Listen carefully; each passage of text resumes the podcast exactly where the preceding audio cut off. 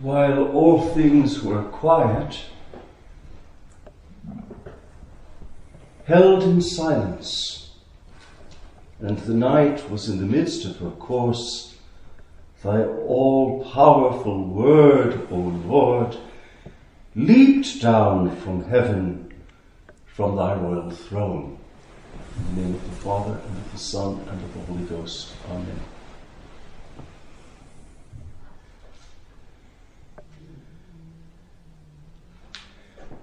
Dear Brother Cassian, in the past, when your elder brothers were entering into retreat for their simple profession, I told them that I would each day preach to them. And given that you are entering this evening into your retreat preparation for monastic profession, I'm going to attempt, moved by the Holy Ghost, to say something to you each day. The first thing I would say is that you will want to be particularly attentive to the liturgical providence of God during this week. I am absolutely certain that God will speak to you heart to heart in the liturgy of each day. In the texts of Holy Mass, in the antiphons, the psalms, the capitula, the responsories of the office. Listen with the ear of your heart, and you will not be disappointed. I take as an example today's Mass of the Vigil of the Epiphany. Our friends perhaps wouldn't be aware of this Vigil of the Epiphany. In the traditional calendar, the great feasts of the year have a day of preparation, a day of vigil, traditionally a day of fasting. So there is a preparation and there is a prolongation of eight days, so that a vigil before and an octave after. This is the church's way of drawing us into the mystery of the liturgy and holding us there, allowing us to savor the sweetness of the mystery. And so today we begin the day of vigil in some way by cleansing the palate of the soul so as to be better prepared to taste the grace that will be offered us in tomorrow's feast.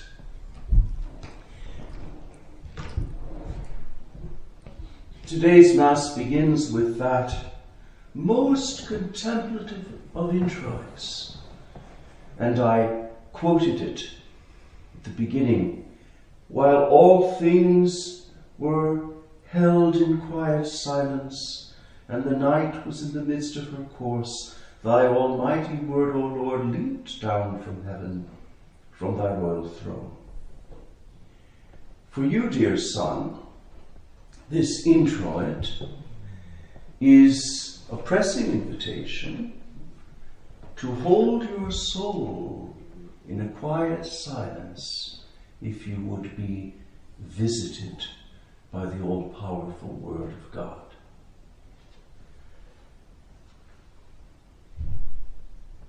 The Word visits those who wait in silence.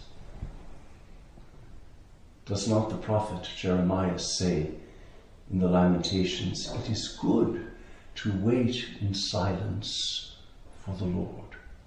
And so your retreat, dear son, will be a time of waiting in silence for the visitation of the Word. Like St. Bernard, you will probably not hear him coming in,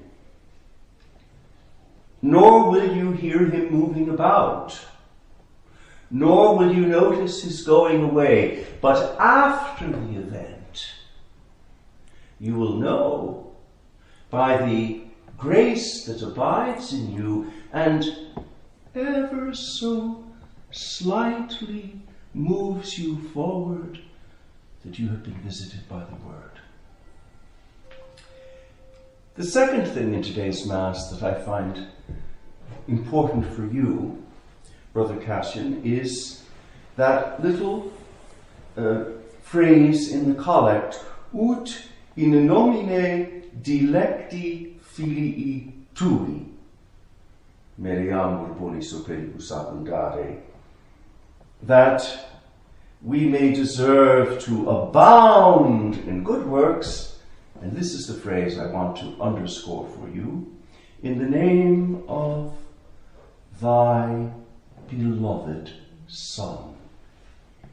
It is this little phrase, thy beloved Son, that during these days of retreat will, I think, become more and more significant for you and I say this because, providentially, the day chosen for your simple profession is the feast of the baptism of our Lord.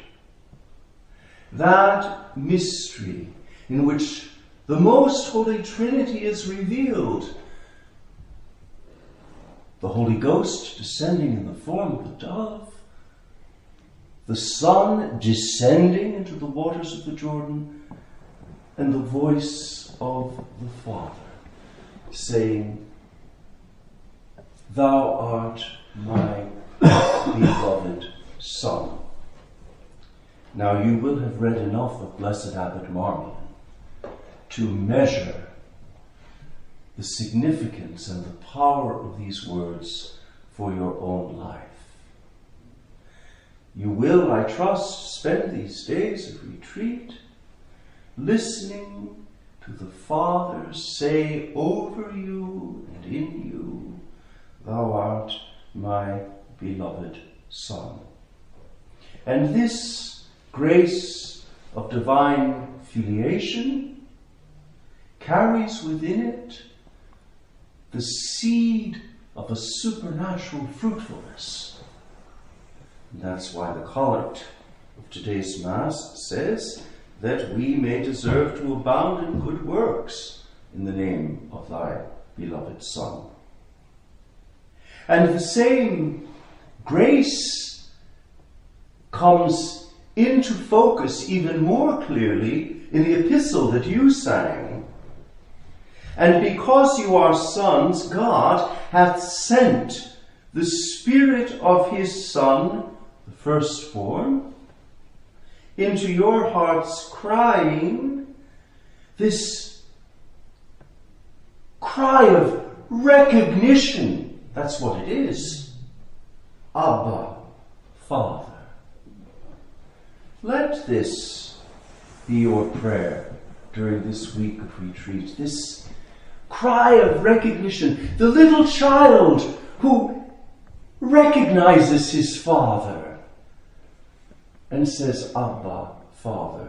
This is something that we often miss in this text uh, from the Epistle to the Galatians. The sense of the text is that when the Holy Ghost comes into our hearts, we are made capable of recognizing God as Father. Abba, Father, is a cry of recognition. And then we had in the gradual your prayer to our Lord Jesus Christ. Thou art beautiful above the sons of men. Grace is poured abroad in thy lips. This will be for you a week of silence of resting beneath the gaze of the Father, of growing in the grace of filial confidence, of renewing all your dispositions of filial abandonment to the Father's love for you, and of saying to the Son, who has chosen you for himself, Thou art beautiful above the sons of men, grace is poured abroad in thy lips. Adding to this the words of the psalmist My heart is ready, O God, my heart is ready. In the name of the Father, and of the Son, and of the Holy Ghost.